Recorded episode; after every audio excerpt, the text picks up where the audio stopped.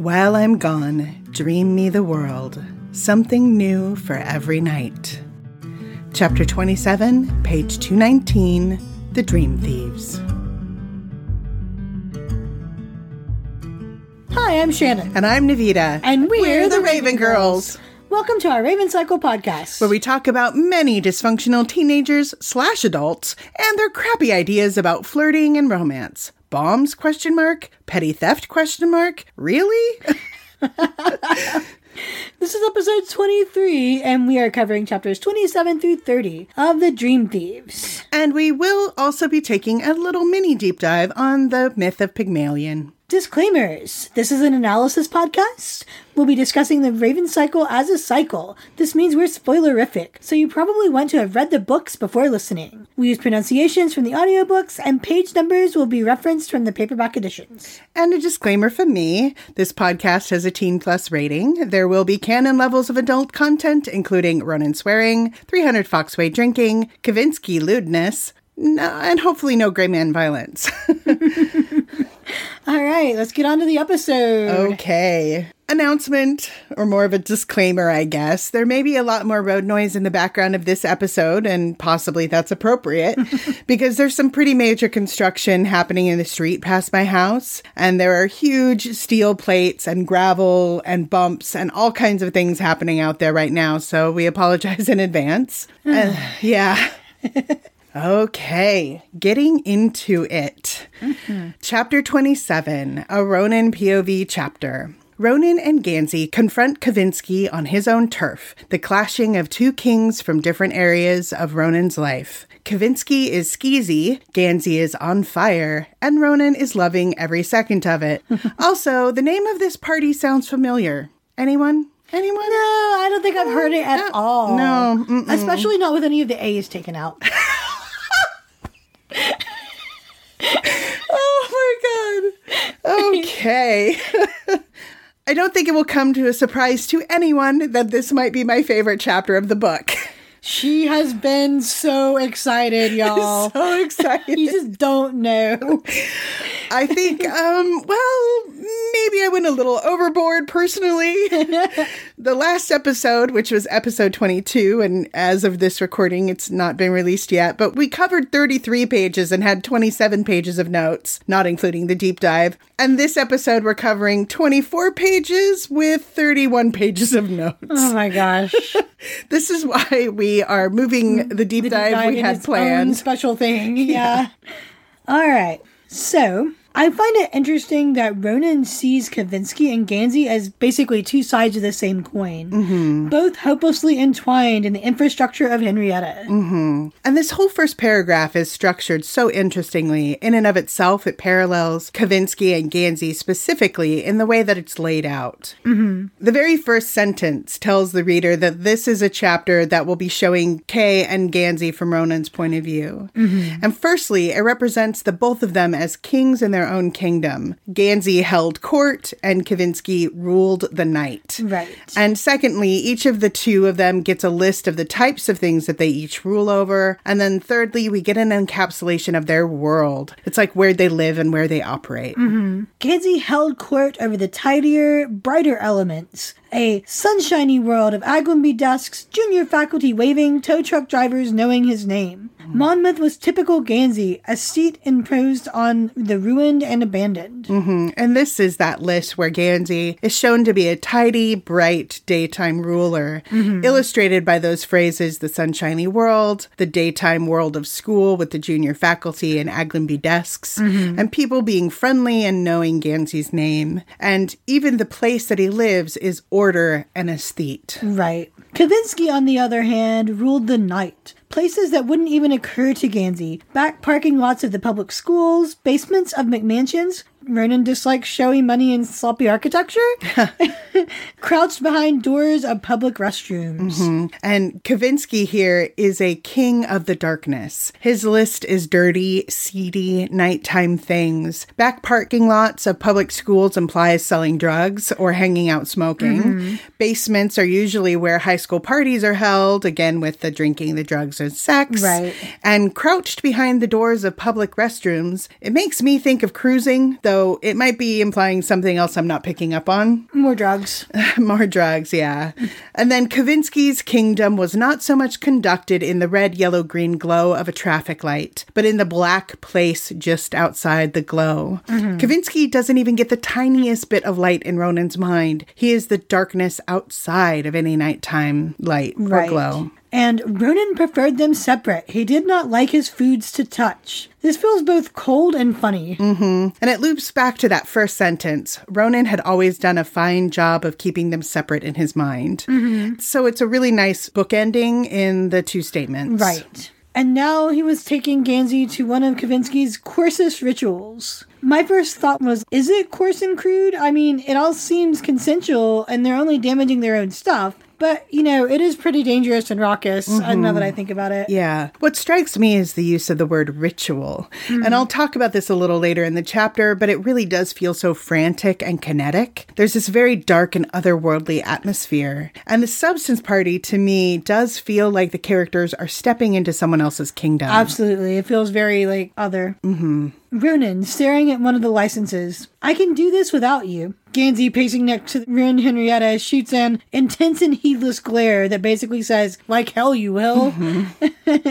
Ronan realizes there are many versions of Gansey. He seems to know Gansey better than Gansey knows Ronan, and muses that this one has been rare since the introduction of Adam's taming presence. Mm-hmm. We talk a lot about what a calming influence Adam has on Ronan, but he can be one for Gansey as well. Right. It was also Ronan's favorite, and of course it is. Right. I can't really blame him. This would be an interesting version of Gansey that we as readers have never seen before. Right. It was the opposite of Gansey's most public face, pure control enclosed in a paper thin layer of academia. And that is so President Cell Phone Gansey. That's such a good mm-hmm. description of that. This version of Gansey was Gansey the boy, the Gansey who had bought the Camaro, who had asked Ronan to teach him how to fight, the Gansey who contained every wild spark so it wouldn't show up in the other versions. I will point out, though, that Gansey is still a boy. Instead of a 67 year old sea captain. And here's the bit you mentioned last episode, Navita, where Ronan is listing things off that could have made that change in Gansey's mm-hmm. in Gansey's Demeanor. demeanor. Yes, that's mm-hmm. what I'm looking for. The shield beneath the lake, Orla's orange bikini, the bashed up remains of his rebuilt Henrietta, or Blue lying about if she cared whether or not Gansey was attracted to someone else. Mm-hmm. All that mattered was that someone had lit a match and Gansey was burning. it really does seem to be a totally different side of Gansey, and he does seem like completely wild. Uh-huh. And I actually just had a thought. What's that? Not that I haven't had a million thoughts about this, but it's interesting when he talks about Adam's taming presence that maybe this is a Gansey that was more visible when Ronan wasn't the one that was off the rails. Right. So, how much of it is that he now feels like he has to be sort of this controlled figure for Ronan, whereas before Ronan had all of his trauma, he could be a little more loose and free. Mm-hmm. Ronan leaves Chainsaw behind because he doesn't want her to learn bad language. Really, Ronan? Yeah. I can't, I, this is, I can't even. It's so hilarious to me. I love it so much. And then Ronan drives. This alone is a change of pace. We rarely see Gansey give up control and let someone else drive. Mm-hmm. He didn't tell Gansey why he knew where to go, and Gansey didn't ask. It's another out of character statement. Right. The site had not been used to host a fair since the county fair had run out of money two years previous. That sounds disturbingly like home. Yeah. Now it was a great overgrown field studded with floodlights and strung with tattered bunting made colorless by months of exposure. This isn't the same field from later in the book. It can't be, right? That would have to be a different field I- I where all of guess the so. Mitsus are. Hmm. There was something unbearably sexy about cars at night. I'm sure Navita agrees. I think in this atmosphere, undoubtedly yes. the sight of them knocked his heartbeat askew. Ronan, I'm in no position to judge kinks, but I'm pretty sure it's the guys driving them that are doing that. right. It's like, yeah, the car's Ronan. It's that surge of anticipation again. Uh-huh. And then Maggie recently did a series of posts for Author Life Month. And on day 19, she said, a non bookish hobby. I was trying to think of which of my hobbies I should use for today art, music, movies, gardening, writing, whatever, and decided to go with the one that always delights me, no matter what else is going on cars. I've never met one I didn't like to go sideways in, stand on, or spin in. Give me four wheels and a patch of dirt or ice, and I'll show you my smile. And man, that poor Evo, it's been painted so many colors so many times. So Ronan sees Kavinsky, and the trip of his heart became a kick drum. Remember what I was saying about it being the guys and not the cars? Yeah, yeah. I thought of his heart being like an engine revving. Mm-hmm. The beat of his stereo was being drowned out by Kavinsky's, the bass pulsing up through the ground itself. Mm-hmm. And yeah, this is 100% Kavinsky's domain. Yeah. Gansey rolled his sleeves up and studied his hand as he made a fist and released it. It's Gansey looking like he's preparing for a fight. And then Ronan tells Gansey not to say anything stupid to Kavinsky. What stupid? He responds. It was hard to tell with Kavinsky. And Ronan actually doesn't know Kavinsky very well. Their interactions have probably been fairly limited to street racing so far. Right. The racing the cars toward each other to see who backs off first that's going on is referred to here as automotive chicken. And I thought chicken was always played with cars, like that was what it was. Yeah, I think chicken is traditionally played with cars, but something about this makes me think of jousting. Mm-hmm. That sort of time side slip into another, darker, older kingdom of chaos. Yeah. A guy half hung out of the passenger seat of the white car, clinging to the roof with one hand and flipping the bird with the other. Delighted screams filled the space between engine noises. It feels so dark, chaotic, degenerate, and filthy and pagan. So the description of the burning Volvo here gives me such a clear picture, and it does seem kind of hellish. Mm-hmm. A tired Volvo was parked beneath a tattered, fallen string of flag bunting. It was lit from within, like an entrance to hell, on fire, or at least working up to it. Right. I went through and counted every instance of reference to fire and fire related images in this chapter, and there are no less than 20. Wow. And that's not counting fireworks or explosions. Oh, wow. It's like the chapter about caves water. When you start looking for the word dream, it's everywhere. Right. Interestingly, in another contrast, Gansey is often described in this chapter as icy or frosty from the outside, but burning within. And the description of the boys around the Volvo it sounds like a cross to me between demons and the boys on Pleasure Island in Pinocchio. That scene scared the crap Oh out of gosh. me. yeah, it's the island where they all party and become donkeys. Uh huh. Boys stood around the Volvo, drinking and smoking, their forms distorted and dark against the smoldering upholstery, goblins around a bonfire. To me, it feels so unseelie fey. Mm-hmm. This party is the dark mirror to the world that Gansey rules. Absolutely. Something inside Ronan was anxious and moving, angry and restive. The fire ate him from the inside. This whole scene feels very much like Ronan's inner turmoil made manifest. Yeah, it's all of the dark energy that coils inside him that he can only let out at night. And it's what he does through drinking or speed or violence. Mm-hmm. Ronan pulls the BMW up to the Mitsu, nose to nose. That feels very intimate, like their avatars are going to kiss. And then Ronan sees Kavinsky's car. The side of the car was shockingly mutilated and crumpled. That felt like a dream. A dream? No way was the Mitsubishi so mangled. It was immortal. In a way, it is immortal, or at least it will die and be resurrected. Uh, many, many times. Many times. Kavinsky himself stood near it, bottle in hand, shirtless, the floodlights erasing the ribs from his concave torso. He's so thin, he's a junkie, like pigeon chested. And also recognizing that Ronan is taking note of his shirtlessness. Kavinsky throws a bottle at the hood of the BMW. It splintered on the metal, shivering glass and liquid everywhere. It's a challenge. It's a gauntlet thrown at a duel. Mm-hmm. Yeah, that's exactly what I thought of too. Also, I love Gansey exclaiming here in a mix of surprise and admiration, mm-hmm. with the added thought of, at least they hadn't brought the Camaro. Mm-hmm. Yeah, the whole scene is instantly chaotic and cacophonous, with a bunch of smells and sounds assaulting the senses. Ronan, Gansey said, in the exact same way that he'd just invoked Jesus.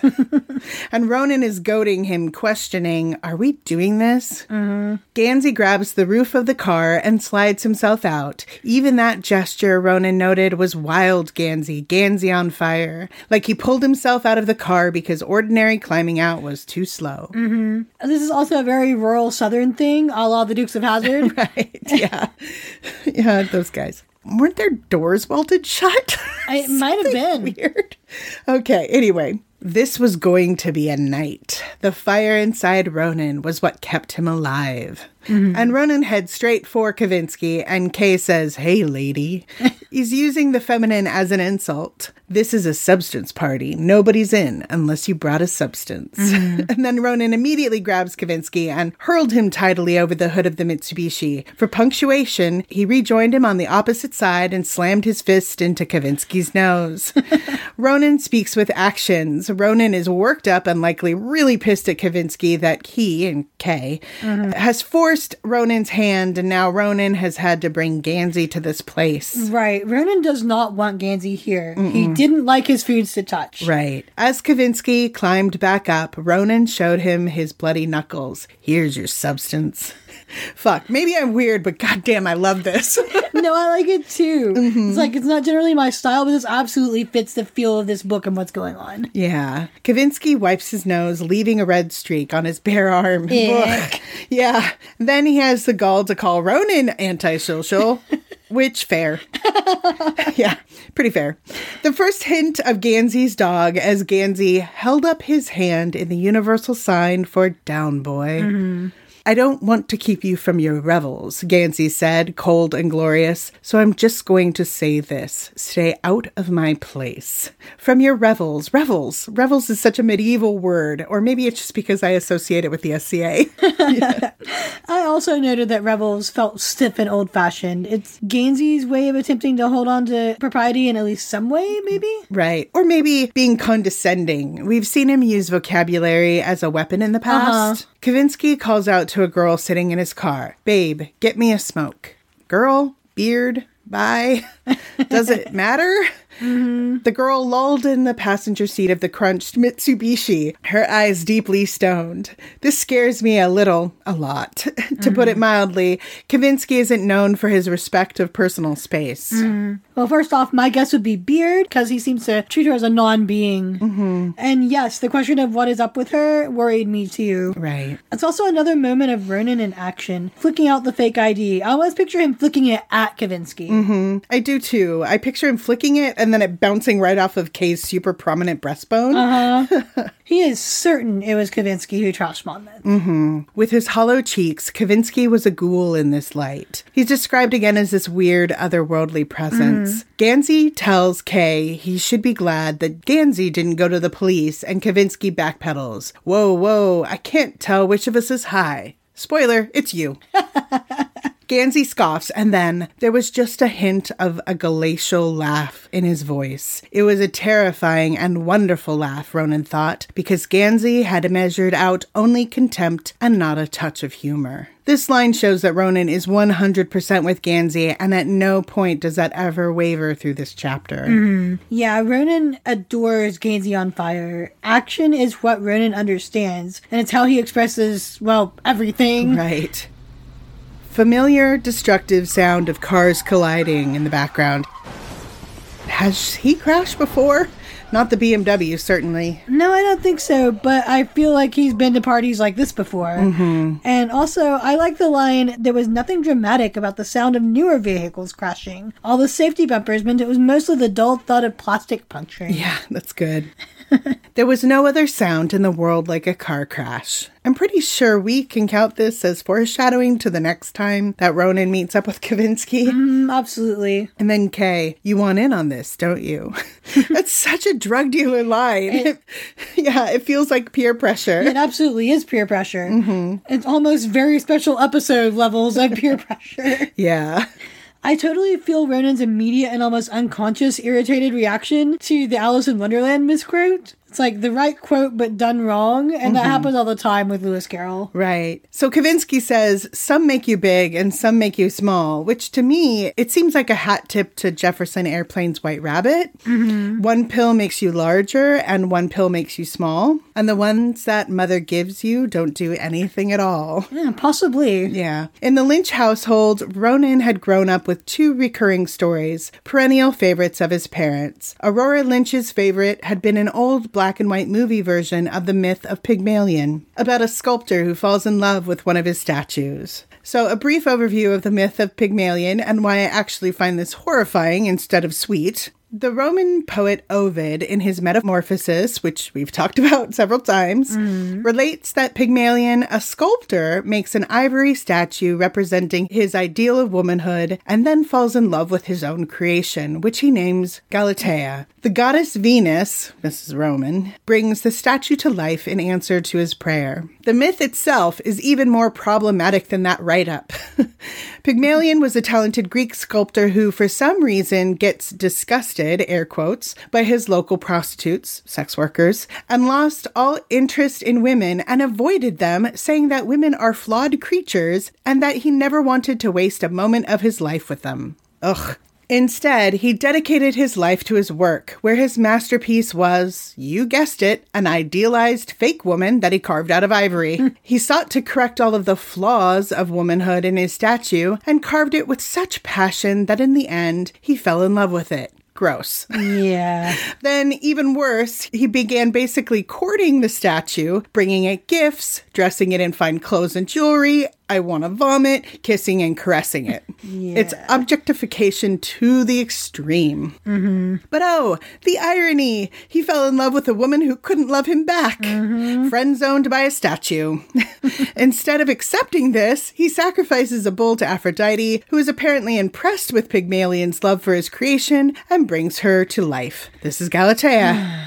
They, of course, get married and have children and live happily ever after. The end. My skin is crawling. Mm-hmm. Literally. Even people today seem to hold this myth up to a paragon of true love and someone's heart's desire coming true. It's like, I just can't even with this. Right. I actually heard an episode of a podcast called Feminist Folklore mm-hmm. that talks about this, and they feel exactly the same way. Oh, I might link to that because it's, Yeah. a, it's a pretty good. I'd love to listen to that. Yeah. and in reference to Niall Lynch and Aurora, Yes. it makes me want to throw up. Okay. So, the black and white version of Pygmalion that Ronan is referencing is likely the 1938 adaptation of the George Bernard Shaw play of the same name. Mm-hmm. Other movie adaptations include, famously, the musical My Fair Lady, released in 1964 and starring Audrey Hepburn. Mm-hmm. And more modern loose movie adaptations of the play or the original myth include Mannequin and Weird Science. I actually liked both of those. Mm, but you Mannequin. Mannequin yeah, you watch them again, and it's a right. little- I was like, you know, Yes, exactly. We were, we were small children. The 80s was a weird time, you guys. And those two cover the creation of a woman and subsequently falling in love with her, and Pretty Woman and the makeover movies of the 90s, and represented best by She's All That. And those are all, ugh. Yeah, well, I love Pretty Woman. Uh, yeah. I mean, I, I love it, I think, because the end, and the end was put in as a response to women basically saying, this is bullshit. Right. So they gave her some agency in that movie. But yeah, hmm. anyway, those two and others are covering more of the Eliza Doolittle esque My Fair Lady Pygmalion mm-hmm. play molding of a lower class or nerdy woman to fit the tastes of a man. right. And then Alice in Wonderland. Alice in Wonderland is so deeply embedded in the American zeitgeist that I'm not sure we should spend a ton of time on this. Right. But Alice's Adventures in Wonderland and Through the Looking Glass and What Alice Found There were written by Lewis Carroll, a pseudonym of English author Charles Lutwidge Dodgson. The first Alice book was written in 1865 and tells of a young girl named Alice falling through a rabbit hole into a fantasy world populated by peculiar anthropomorphic creatures. It is considered to be one of the best examples of the literary nonsense genre. There's so mm-hmm. much to it that it can't possibly be covered here, and I recommend that you get yourself an annotated version, and I own the one by Martin Gardner. it's a really good one. Mm-hmm. And back to the chapter. so Ronan thinks he no longer could judge whether or not these two pieces of media were any good, whether or not he actually liked them. They were his parents. Quite literally, it seems, there's very little interpretation left between the lines on those choices. My thoughts exactly. Mm-hmm. So Kavinsky asks what they're going to do about their rat problem. Mm-hmm. Gansey, beg pardon? Yeah. yeah. Kavinsky says, if I didn't treasure place, something else is infesting it. I noticed like something else. Mm-hmm. And Gansey looks to Ronan, possibility? Right. And I noted that Kay was being deviously smart here. Also, the accent is so bad. Someone other than Ronan had smashed up Declan Lynch's face. So theoretically, something other than Kavinsky could have broken in the Monmouth. Again, why there's something here. Is he just mentally slamming Kavinsky? Mm-hmm. Or what else could he mean by that something? yeah, I'm not sure. I underlined the anything is possible part, commenting that Ronan is speaking as an impossibility himself. You're right. It seems like an odd and specific word choice. Prokopenko calls out. His voice was milky with drugs. Yes, damn. I can totally hear this in my head, but I'd never be able to describe it. Same. Yeah. Ronan would have recognized his silhouette anywhere. One shoulder crooked and higher than the other, ears like wingnuts. The Raven Cycle fandom has a name for all of Kavinsky's friends, the Dream Pack.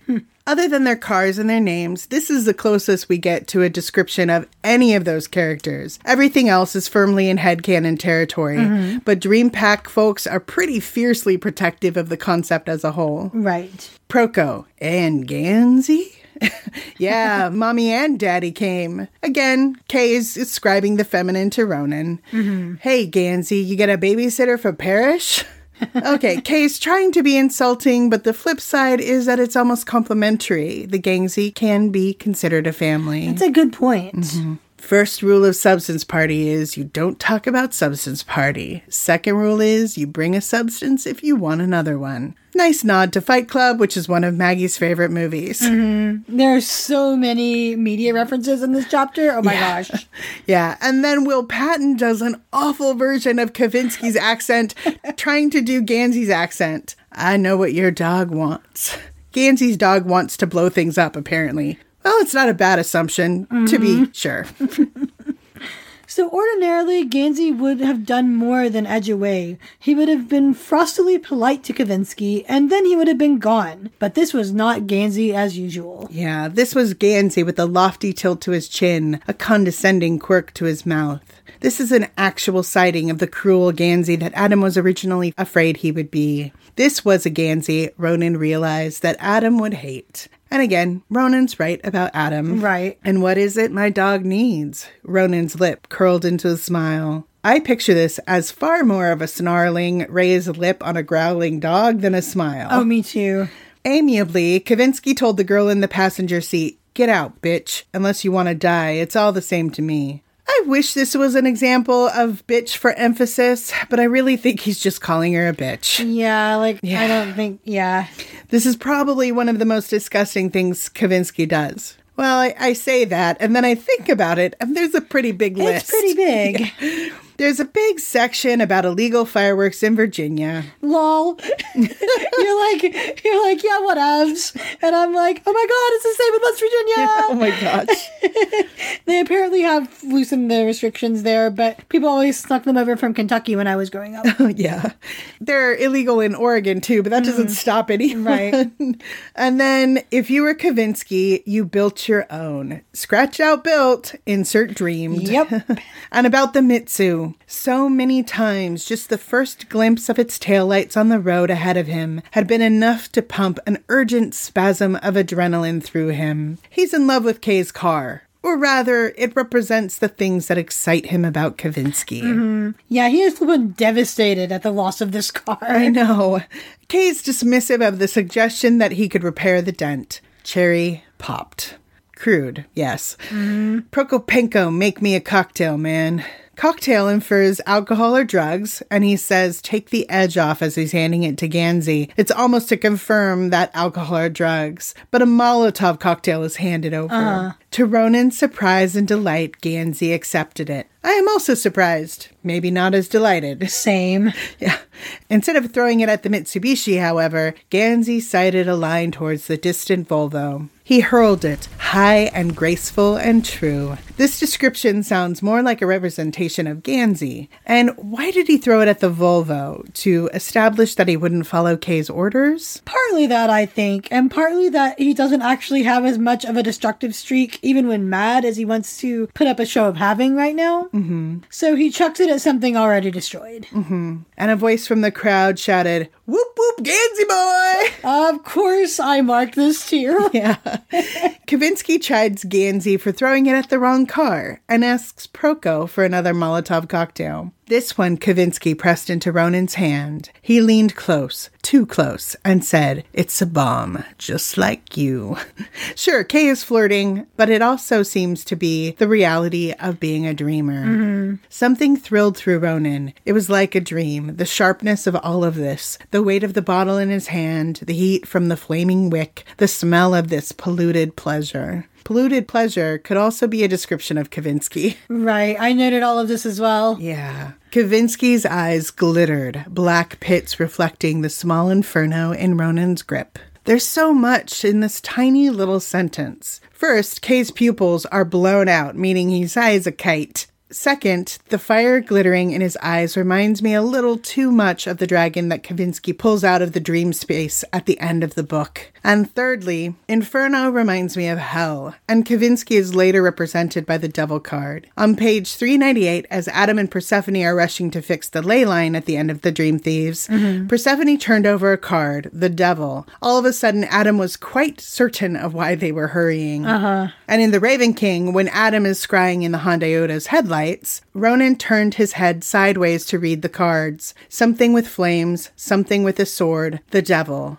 1,000 images were triggered by that single word, devil. Red skin, white sunglasses, his brother Matthew's terrified eyes in the trunk of a car. Mm-hmm. Dread and shame together, thick enough to vomit up. Page 141 of The Raven King. So he throws the Molotov cocktail as it arched through the air, trails of fire orange in its wake. Ronan felt as if he had hurled his heart. The past was something that had happened to another version of himself, a version that could be lit and hurled away. His grief, his shame. Yeah, both, I think. It was as if there was no liquid, only fire. Flames poured across the headrest like a living thing. Partygoers moved towards the car, moths to a new lamp. It feels so ritualistic again and hedonistic. Right. It reminds me of Beltane, but this party would be very close to Litha, midsummer, like summer solstice. Mm-hmm. And it's maybe within a week after. Right. And midsummer is also a huge bonfire ritual centered celebration. Some of the traditions and symbols of midsummer, the bonfire. Traditionally, people stayed up all night on Midsummer's Eve to welcome and watch the sunrise. Bonfires were lit on tops of hills, by holy wells, and at places held sacred to honor the fullness of the sun. At Litha, the bonfire really represents a reflection of the sun at the peak of its strength. People danced around the fires and leapt through them. Mm-hmm. So Kavinsky, his laugh high and manic, dashed another bomb through the window. More demonic, goblin, devil imagery here. Mm-hmm. Prokopenko threw another. We only ever see Dream Proko, as far as I know, and this feels like he's aping Kavinsky and or just mechanically following orders this whole chapter. Yeah, yeah, definitely. The smell was becoming toxic. Everything is toxic here, to be honest. Absolutely. It seemed like a vehicle was well and truly dead once the stereo had melted. I can feel that. Yeah, that seems to be a rule of life.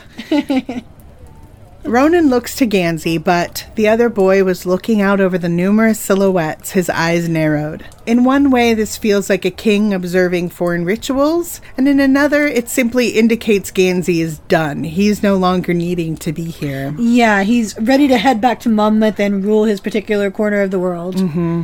Kavinsky says that the 4th of July is a lot like a substance party. You want to see something explode, bring something that explodes. There was a dare there. Mm-hmm. Finally, Ronan is starting to feel Kay's plan. he thinks Yeah. that he could drive over the border or find plans on the internet, or it was also something that he could attack with the dream. He was good at dangerous things, both in his sleep and while awake. Mm, I noted these too. You can almost see the light come on in Ronan's head here. Yeah, definitely. Gansey starts to leave, and Ronan says that he'll light a candle for Kavinsky's car, like a Catholic. Yeah? Yeah, in the Catholic Anglican churches that I've been to, there are often little places off to the side with candles you can light in a display for lost loved ones or just unspoken prayer requests. Right. And Kavinsky says, You aren't leaving. Harsh. if Gansey was going, Ronan was going. Okay, this is what Kay will never understand. Ronan was never going to stay with him. Mm-hmm. Also, Ronan actually does flick one of the IDs at Kavinsky here in a very like 50s tough guy tossing a toothpick cigarette at someone kind of way. Mm-hmm. And it's just like, stay out of our place. Right. I only come where they invite me, man. Kavinsky is a creature of the night. I actually, yes, underlined that. I love it so much. I was like, You're full of shit, Kavinsky. Call your dog. He said it like either Ronan or Gansey should be offended by it. But honestly, they know their place with each other. Ronan hasn't even left the party yet, and he gets a text See you on the streets. I don't know if it's as good a pickup line as What Do You Know About Welsh Kings? It is but- not as good. no? I've seen people say on the internet, see you in the sheets. I mean, on the streets. Uh, autocorrect. Autocorrect. Ronan backed out with a dramatic spin in the dirt. Gansey made an approving noise. Since when does Gansey approve of this? When he's Gansey on fire. Mm-hmm. Kavinsky, Gansey said with a little laugh in his voice, still dismissive. He thinks he owns this place. He thinks he lives in a music video. Gansey is still furious, but we're starting to see a little old man slash dad Gansey showing through again. Yeah, yeah. I, I didn't write it down, but Ronan saying, You can't see the appeal? Uh huh. like, of course, Ronan can see the appeal. Ronan let the BMW have its head. The car galloped joyfully and recklessly toward home for a few miles, the speedometer setting the pace of their pulses. It reminds me of the Christmas story when Ronan skids the BMW into the Monmouth parking lot, and it looks like it was ridden hard and put away wet. Yeah, I marked this and it felt familiar, but I couldn't place it. Right. And then there were a couple of paragraphs here that are about as non straight as you can get, even when taken in the context of a substance party that is about as fraught with boys flirting as possible. it starts with Gansey leaning back in his seat, an unsafe sort of smile about his mouth. What a torment the possibility in that smile was. Oh, Ronan. Gansey says something telling. There was never a time when that could have been you and me. It sounds very suspiciously like Ronan saying it was never going to be you and me to Kavinsky after the dreamed Camaro, and Blue saying it's not going to be you to Adam, and page 346. That's a good catch. Mm-hmm. Then Gansey makes me hate him. You know the difference between us and Kavinsky? We matter. Fuck you, Gansey. You might not like him, but that's a bullshit thing to say about another human being. Yeah, this bothers me immensely too. Yeah. Ronan thinks about Gansey leaving to DC without him. They had been a two headed creature for so long, Ronan and Gansey. Then he couldn't say it, though. There were a thousand reasons why he couldn't say it. What are those reasons? This line has always somewhat confused me. I don't understand what kind of secret he is hiding from Gansey here. Maybe it's not so much a secret as he can't show vulnerability to anyone, not even Gansey. I can see that. And then, while I'm gone, Gansey said, pausing, dream me the world, something new for every night. um, okay. Mm-hmm. I actually kind of love this. Yeah, I do too, of course. and there is an echo of this line later with Kavinsky, but I think we'll make that connection when that line comes hmm. up. All right, and here we are halfway through the book. I don't think we're quite into the big plot twist of the Dream Thieves, and that comes later, obviously, but we are definitely heading towards our big confrontations. Absolutely. Okay, chapter 28 is a gray man point of view chapter. Maura and the gray man go out on a date, starting under the watchful eye of Calla. That is weirdly pleasant, giving some of the dinner time discussion topics. It even ends in a makeout session next to the car, which Maura uses to skillfully pickpocket the gray man's phone. Smooth. It starts out Good evening, King of Swords, and good evening, Noble Blade. I don't know. That sounds like a pretty romantic set of pet names if you don't know the reasons behind them. My thoughts exactly. The gray man calls his rental car the Champagne Mutiny. One of these days, the rental car is going to have to get an MVC. Agreed. We're gonna have to look for an opportunity for that. I think there's actually like places later on where the Champagne Mutiny actually has more of a presence. yeah. and in a similar setup to last chapter, I really like how these first couple of paragraphs parallel how the gray man and Maura see each other. And they end with they were both aware that the other had noticed. OTP. Uh-huh. The gray man opens the passenger door for Maura, which honestly, it's actually pretty cute. Do you know this is the first time I've seen you wearing shoes? Then he says, Oh, so, and gets interrupted when he notices Calla is following them.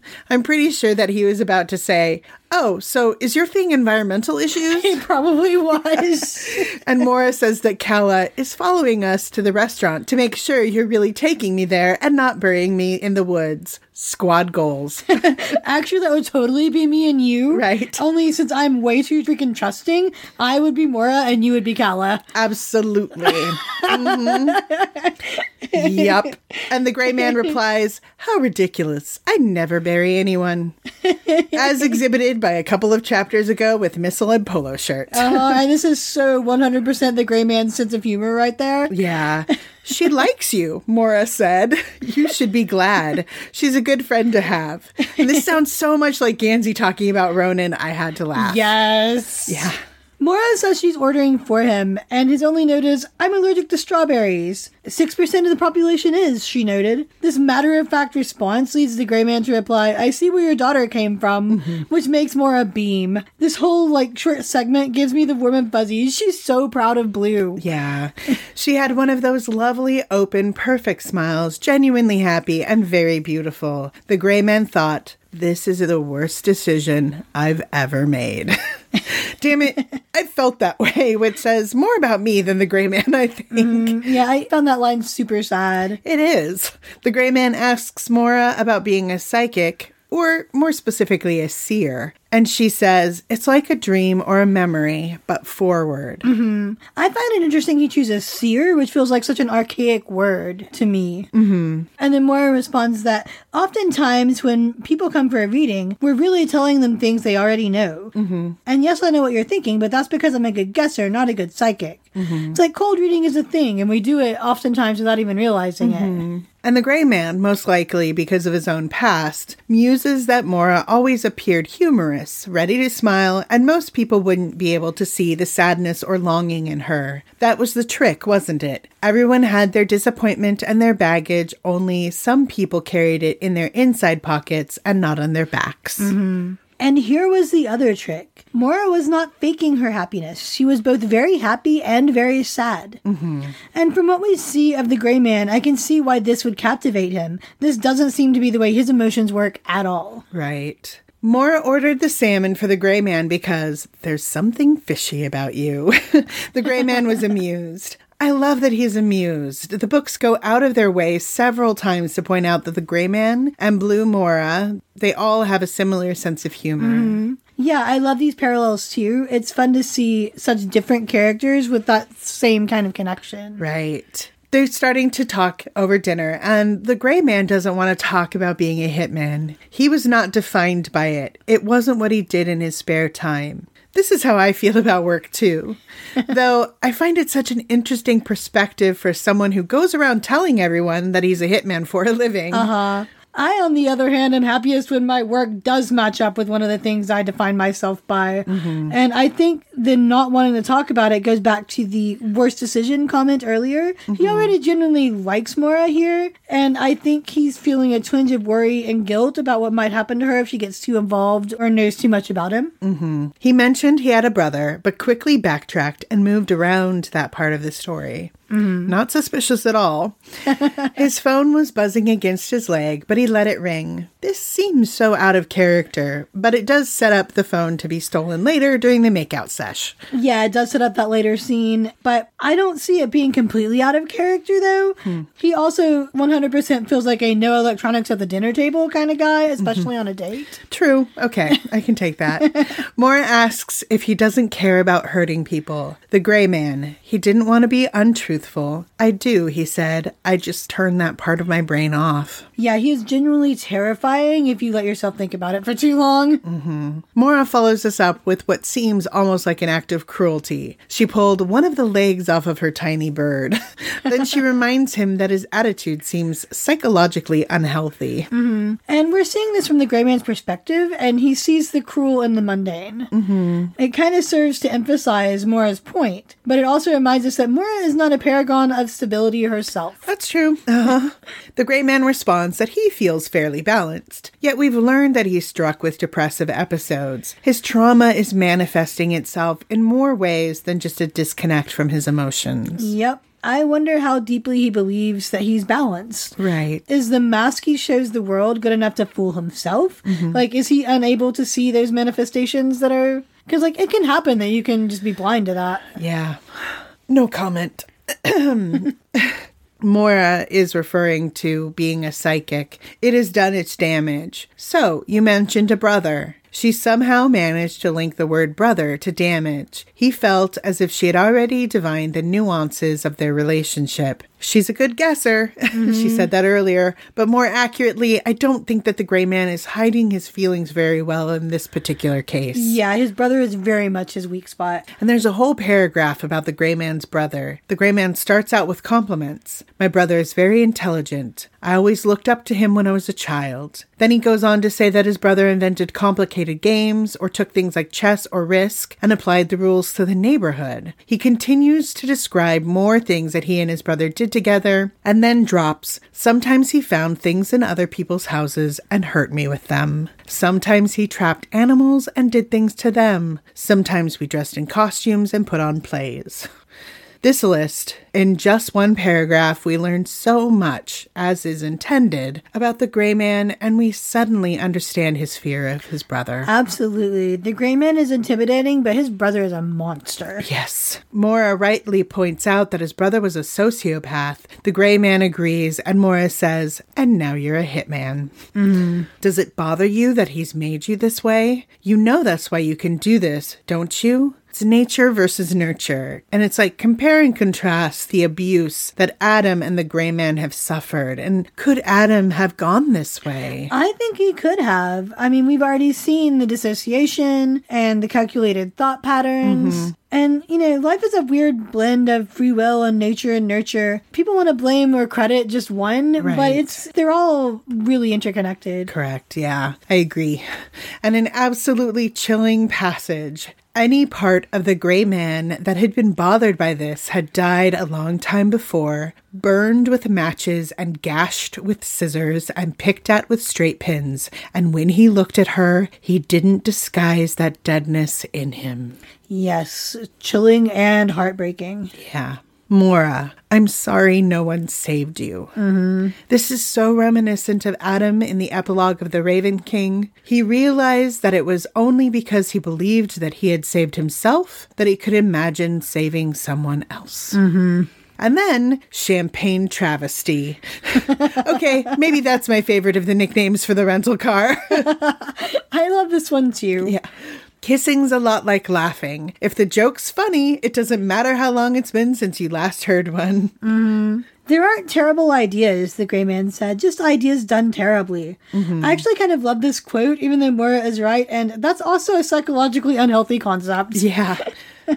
I like that this is in response to Maura saying it's a terrible idea when Uh-huh. the, it was something that the gray man had thought in the middle of dinner. Exactly. Yeah. Shorty and Patty Wetzel had been trying desperately to call him all through dinner to let him know that his rooms at the bed and breakfast had been ransacked. Echoes of Gansey calling when the gray man was at Foxway. Exactly. Maura took his phone out of his front pants pocket. That is some pretty serious groping. yeah, I oh my god, I hadn't even thought of that. Yeah. It was totally buzzing against his leg earlier, right? And it's like, wow, Maura, I'm impressed. Yeah, girls got game. in its place. Not only did she take the phone, but she slipped something in its place. Uh-huh. In its place was the Ten of Swords, the gray man slain on the ground, and Maura the sword driven through his heart. We start and end the chapter on the same motif. Yep. Chapter 29 is a blue POV chapter. The three Foxway women are stumped by Mr. Gray's phone, so they enlist the help of Blue. Physically, not psychically. Blue manages to get in pretty easily, which may be one of the most unbelievable parts of this book. You're telling me that he doesn't have encryption? Facial recognition? Two factor authentication? Please, no way in hell. You're right. Oh my god. I know, like this is bullshit. this chapter rather hilariously starts out with Persephone waking Blue up and saying, You aren't sleeping, so would you come help us? Persephone knelt on the edge of her bed, draping a crimped pale cloud of hair around Blue's face. She smelled of roses and masking tape. It's like, question mark? Question mark? this is a weirdly specific scent. Yeah, I noted that too. It's a very odd combination, and it reminds me of the old photographs and scissors on the wall from last episode. Yeah. Blue protests that she was sleeping. In her tiny voice, Persephone pointed out, But you aren't now. This is one of those instances where Persephone feels both 8 and 80 at the same time. Mm-hmm. There was absolutely no point in arguing with her. It was like fighting with a cat. yep. Together they padded down the midnight stairs into the musty glow of the kitchen. I love the comfort and specificity of the words chosen in this sentence. Uh, I also love the use of color here, too. Mm-hmm. The fake Tiffany lamp above them, Maura and painted the backs of their heads in purple and orange. The colors seem both appropriate to the two of them and a little reminiscent of that point just before dawn, which is where they mm-hmm. are. Yeah. Blue could see the familiar, comforting silhouette of the beech tree in the yard. She's reassuring herself. She's grounding herself. She's taking comfort in the tree that she loves. Yep. All three women were drawn over a single object one blonde head, one brunette, one black, three people, but one entity. Here they are even in that order of maiden, mother, and crone. Again, how hard it is when they lose one of their group. It's a part of themselves missing. Uh huh, I noted this too. And I laughed so incredibly hard at, oh, mint tea, Calla said meaningfully, ruining the mood. Calla knows, which means they all know. Exactly. I laughed and laughed at this Mm-hmm. because Gansey and Blue think they're hiding something, but they are really not They are at all. not. Maura shows the phone and says, This is Mr. Grays. Maura said, Will you help us? Wearily, Blue placed her hand on Calla's shoulder. No, mm-hmm. Maura said, Not like that. We're trying to figure out how to access his email. oh, she accepted the phone. Kids these days. I know, right? I know that Blue feels like the adult in this exchange. Yeah. It's so weird they don't know how to work a cell phone, but Blue thinks that this phone is the same model as Gansey's. It took no particular skill to open Mr. Gray's email. Bullshit. She handed it back. It's not like they have a fucking Gmail account or something. And when have you been touching Gansey's phone, Miss Blue? Hmm? Blue asks if she should light some orris and celery. And to define, orris root is a preparation of the fragrant rootstock of an iris, used in perfumery and formerly in medicine. Interesting. In my experience, it's usually ground into a fine powder, I'm sure I have some somewhere, and used as a perfume or fixative, and it does indeed smell like violets. Interesting. The smoke of them was meant to clarify psychic impressions, the book says, and in Cunningham's Encyclopedia of Magical Herbs by Scott Cunningham, which is well respected in this community, it does indeed say when burned with orris root, celery seeds increase psychic powers. Aha. And Blue thinks it had begun to smell a little like fireworks. Fourth of July reference? I almost think yes. Mm-hmm. But, and, like the smoking and the popping and twitching like popcorn feels very 4th of July to me too. Right. Blue asks if the gray man is dangerous to Ronan. If he finds out that the Greywaren is a he and not an it. Calla said absolutely at the same time that Maura said probably not. Persephone and Calla shot looks at Maura. I'll take that as a maybe, Blue said. Maura is being weirdly trusting, don't you think? Absolutely. She absolutely is. Because the gray man is 100% dangerous to Ronan. Mm-hmm. At least at this point. Mm-hmm. Maura puts on her authoritative, cheerful voice, the one that she had all of the tarot cards. Blue loved that voice of her mother's, except for when it was being used on her. Only now she was using it on a hitman whose phone she had just stolen. Mm-hmm. Again, Blue being more of the adult in this scene, as she can see the danger Maura is trying to avoid looking at. right. Blue couldn't decide if this was delightfully cheeky or incredibly foolish. Both, of course. Huh? And Maura is acting like a teen talking to a crush on the phone here. Mm-hmm. She's being all flirty and then getting embarrassed enough to blush deeply. And Calla and Persephone trying to hear and Maura shooing them away feels so much like slumber party antics. Right. And I guess I didn't put it in the notes, but Maura blushes, her ears turn pink. Uh huh. And there's an earlier scene where Blue has the same, and I just think it's such an adorable, like, Uh huh. confirmation of them being related. Right. Blue burst out, but you haven't forgotten Butternut. Okay, I really don't understand what this matters. Mm-hmm. I mean, yeah, I can understand how Blue has built her father up in her mind, mm-hmm. but Maura has been alone for 16 years, as far as we know. Right. And it's not really fair to ask her to be loyal to someone who left her with no explanation or warning when her baby was born. Uh huh. You're right. That is not a fair thing to ask. Mm-hmm. But teens are also not known for their ability to see the nuances of situations. True.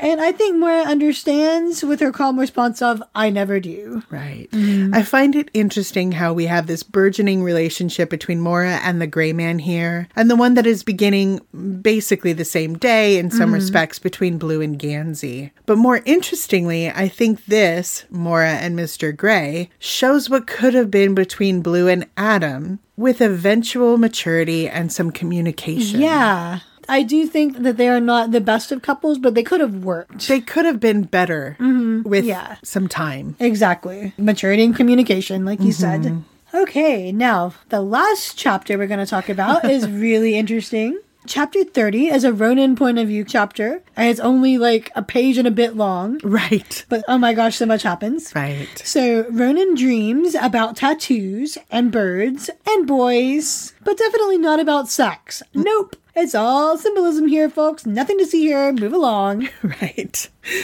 All right. So Ronan is dreaming the same night of the substance party. And the first line that night, Ronan dreamt of his tattoo. Mm-hmm. I know we talk a lot about Maggie's opening lines, but again, there's a lot here in mm-hmm. just this opening line. Ronan's tattoo is very much an expression of the deepest parts of him. Right. The word gotten, as in he had gotten the spreading, intricate tattoo, implies the physicalness of it. Mm-hmm. And I believe it was episode six where we talked about our theories of whether or not the tattoo is real or something Ronan dreamed. Uh-huh. And here the text seems very specific that it is a physical thing that he got in the real world. Mm-hmm. I still think it's a little of both. Like there mm-hmm. was a physical tattoo, but I like to think that it changes and evolves with him. Mm-hmm. And he had gotten it a little to irritate Declan, a little to see if it was really as bad as everyone said, and definitely so everyone who glimpsed the hooks of it had fair warning. If it was a dream, there wouldn't be the aspect of pain, as bad as everyone said. Right. And I do believe that part of the appeal was transmuting his inner pain through the tattoo pain by putting it on his skin as a physical representation of his grief and anger. I think that's very much the case. Mm-hmm. It was full of things from his head beaks and claws, and flowers and vines stuffed into screaming mouths.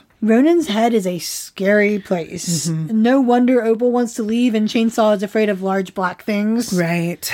Ronan falls asleep thinking about the substance party, the burning Mitsubishi, Gansey holding the Molotov cocktail, and then moves on to more esoteric thoughts. The enigmatic language on the puzzle box, the dark bags beneath Adam's eyes. I find it fitting that he thinks of Gansey and then what amounts to a worry for Adam's well being, but he does not directly think of Kavinsky. Right. He's still in denial. His thoughts are skirting around that dangerous territory. Yep, he can think about Adam because he's got that veneer of friend to lay over it, Mm-hmm. even though he's sleeping over at Adam's fairly often at this point already.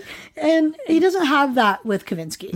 He's not Kavinsky's friend. Right. And Ronan. Tonight he saw the tattoo itself from behind, as if he were outside of his own body, as if it were apart from his body. And this feels like Ronan getting an external, removed view of not only himself, but as earlier stated, that physical representation of his grief and his pain and his past. Mm-hmm. And here is where my theory of the tattoo being both a dream object and a physical one comes into play. A dream design able to change as Ronan himself changes. It was more complicated than he remembered. The road to the barns was threaded through it, and Chainsaw peered out from a thicket of thorns. At the time that Ronan got the tattoo, Chainsaw did not yet exist. Precisely. Mm-hmm. Adam was in the dream too. Adam has been in his dreams quite often. Mm-hmm. He traced the tangled pattern of the ink with his finger. He said, Scio quid hoc est. I mm-hmm. know what this is. To me, this seems echoed at the end of The Dream Thieves with the dream slash reality scene between Adam and Ronan at the edge of the lake before Ronan pulls out the albino night horror. Mm-hmm. Adam looked up at Ronan. I know it was you. He held Ronan's gaze for just a moment longer until something inside Ronan unwound and he almost said something. Mm-hmm. It's page 415. Also, it seems to be Adam recognizing what the tattoo represents, all of that fear and pain and anger that Ronan has inked into his skin, looking past the defensive camouflage Ronan is wearing. Basically, Adam telling Ronan that Adam sees his hidden inner parts. Uh-huh. Then Adam sensually traces his finger farther and farther down on the bare skin of Ronan's back. Ronan himself disappeared entirely. This is something that Kavinsky does later after he's given Ronan the dream pill. But in that instance, Ronan tenses up and feels very uncomfortable. Right. Like Kavinsky will stab him with his finger if he moves. But here with Adam, he releases himself. It's a loss of ego. He disappears or fades into this moment. The tattoo got smaller and smaller. It was a Celtic knot the size of a wafer. And this seems particularly symbolic. The Celtic knot is a representation of Ronan's Irish American heritage, and the wafer is Catholic communion, and both of these are deeply ingrained in Ronan's identity, and they both could be something that Ronan is feeling guilty for betraying. Yeah, I noted pretty much the exact same thing. The knotwork and the communion imagery, he put the tattoo in his mouth and swallowed it, is indicative of that very specific heritage of Ronan's Irish Catholic. Right. And Adam, who had become Kavinsky, said, Scio quid estis vos? I know what you are. Please, God, tell me what I am. Mm-hmm. Kavinsky, rather than seeing the truth underneath Ronan's skin, says something, I know what you are, that almost presumes that he knows the truth of Ronan's self, that being a dreamer is all that he is. But what Ronan is, is not the same as who Ronan is. Right. Kavinsky may know what Ronan is, but Adam knows who. Right. Kavinsky put the tattoo in his mouth and swallowed it. Ronan is consumed, and to be swallowed seems like such a sexual thing. I've always interpreted this as the communion wafer, but it could also be a pill like when he and Kay are dreaming together, especially given that this is Kavinsky doing it. I think it's both because it's mm-hmm. all tied together. It's all this imagery all mixed up in Ronan's head. Mm-hmm. And Ronan woke with a start, ashamed and euphoric. If there is any way to interpret this beyond sexy wet dream, I don't know what that would be. Agreed. And the euphoria wore off long before the shame did. And this could be interpreted as Catholic sexual guilt, but it also could be seen as Ronan getting a really clear, concrete sign about something that he's been hiding from himself, effectively making himself a liar in his own mind. Yeah, I think it's both of these. Yeah, and it's a secret that's hidden or revealed, so we could take a drink. Drink. ah, We're so close. And then the last line he was never sleeping again. This mirrors very closely the scene in The Raven King after Adam kissed Ronan back. Inside, they pretended they would dream, but they did not. They sprawled on the living room sofa, and Adam studied the tattoo that covered Ronan's back, all the sharp edges that hooked wonderfully and fearfully into each other. Unguibus et rostro, Adam said. Ronan put Adam's fingers to his mouth. He was never sleeping again. well, Ah, we did it. that was That was pretty intense. yeah. Okay, so we have to move on to the other sections of the Yeah. episode. MVC. MVC. I I was torn. Okay. I, I have two, and they're both a little weird. Okay. Uh I had I couldn't pick one. You couldn't pick one. I was just like, MVC? What's that? I don't know. like Do you have one now, or I, I don't. I really like this is the first time I actually don't really have an MVC because I don't know. They're all so interesting and good. uh huh? Okay. So what I- are yours? Well, actually, yeah, I I came up with one because it's a little weird. Okay. The Mitsubishi. Oh God. Yeah.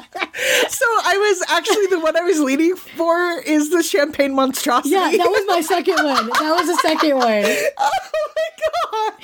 But I decided on Mitsubishi because the Mitsu dies. Oh, oh, that is so funny. Because I was like, I, I can't pick a character. I can't. I can't. And like, okay, but I love the Champagne Mutiny. Like, I love uh-huh. it. And I know that there are better, you're right. There are better times for that. So I'm willing to go with the Mitsu on this right. That is so funny. Oh my gosh. Okay. I, I felt for the Mitsubishi. I really did. I You're was like, you're like, he's just throwing it away. What a callous asshole! Like, it could, the dent could totally come out. Oh my god, that's so funny. Okay, that is great. Yeah, I had such a hard time. All right. such a hard time. Okay, it's Maggie Watch. Maggie Watch. Just a few days ago, as of this recording, Maggie posted the following tweet Who just turned in a draft of a secret project? This person, finger guns. the finger guns were at the request of the follower. I agree that they added a little something something. Uh-huh. All right, what is the secret project? Well, obviously, we don't know because it's a secret. Take a drink. Woohoo! Thanks, Maggie. So all we have is rumors. There have been several rumors about possibly like a comic book or some sort of illustrated thing that she's doing. Mm-hmm. There was a little bit of a hint of something Scorpio races related that's not the tarot deck. Mm-hmm. But honestly, she has talked about several times that she's enjoyed playing this one close to the chest. Right. So, secret project, don't know what it is, but it's been We'll turned in. out. Yeah. All right. And then, supporter shout out. I wanted to say thank you to Hilla, Hilia, I think it's Hilla. It's at Mooney Reader who mm-hmm. tweeted at us. Okay, I'm listening to the Raven Girls again, and I agree that Gansey is very much a Ravenclaw. but Yes, we're right. yeah, but he would also totally ask the sorting hat to sort him into Gryffindor because I think he values bravery and proving your worth more than knowledge or other Ravenclaw traits. And I responded online. First, we love this kind of interaction. Yes, yes, we do. Yeah. Absolutely. And secondly, since I already responded online, I would love to get Shannon's opinion on this. I I can buy it. Yeah. Yeah, I can buy it. I do too. I can totally see that. It's always a mix for me. Like Gansey definitely obviously has Gryffindor traits. My response was online. I feel like he has a tiny little Ravenclaw in a library somewhere deep in his heart. Like, just studying maps and old books. So. Absolutely.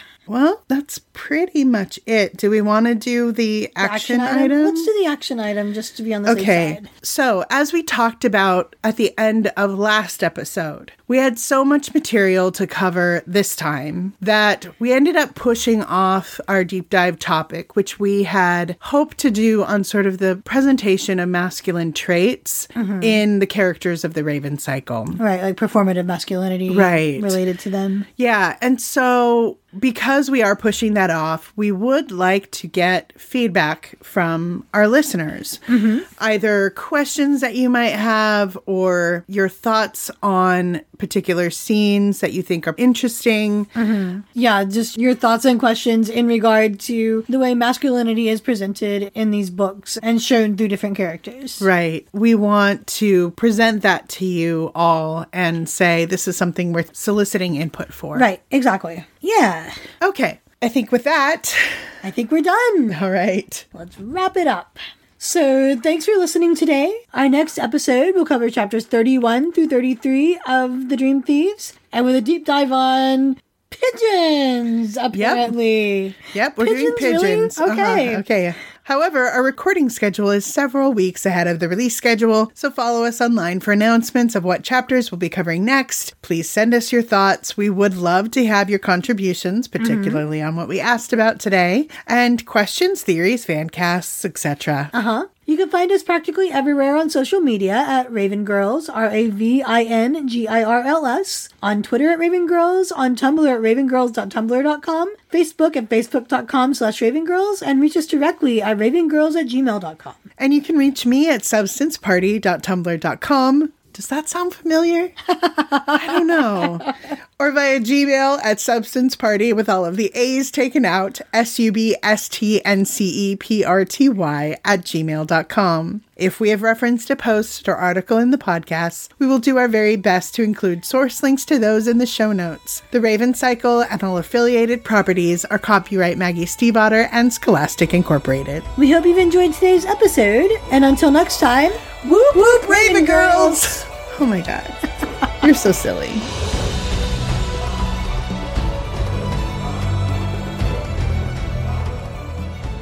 Instead of throwing it at the Mitsubishi, no way was the Mitsubishi Mitsubishi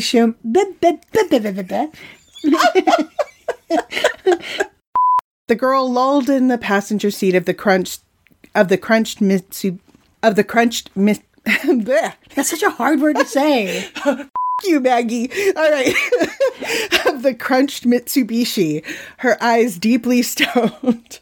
I'm to have to cut the you, Maggie part.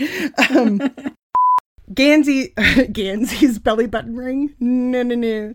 Orla's belly button rings. That's like when we sat in the car for like forever. We're like, sometimes I feel like a nut. Sometimes you don't. Oh, man, just got nuts. Mounds don't Because because sometimes you feel like a nut. Sometimes you don't. Yeah. Oh, gee, many Christmas. All right. Get close to me, Shannon. Get close to me. Come closer, Shannon. Stay a while and listen. uh, Get closer to the microphone. All right, fine. Wait, what is happening? What is happening? I don't think either of us knows what's happening. So.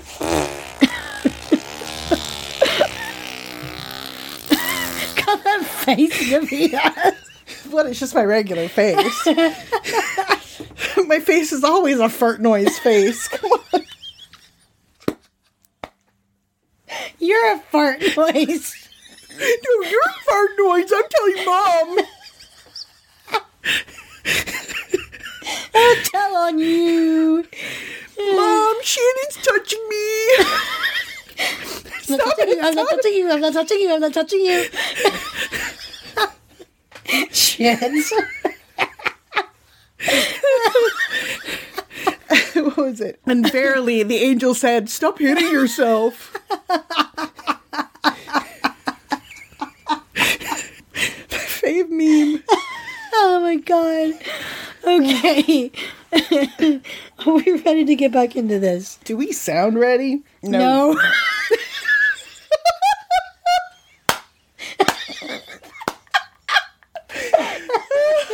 Oh, oh my god, crying, crying real tears. Hmm. Oh, oh, poor, poor gosh. darling. That's Yeah. usually my d- my jig, dig Where'd that come from? gig. Oh, I'm sorry. It will not make you laugh anymore. All right. Are we ready? Okay, All right. it's your overview. Oh, hoo. Oh my god, you're so silly. We are silly. That's what I love about us. Uh huh. Very much so. All right.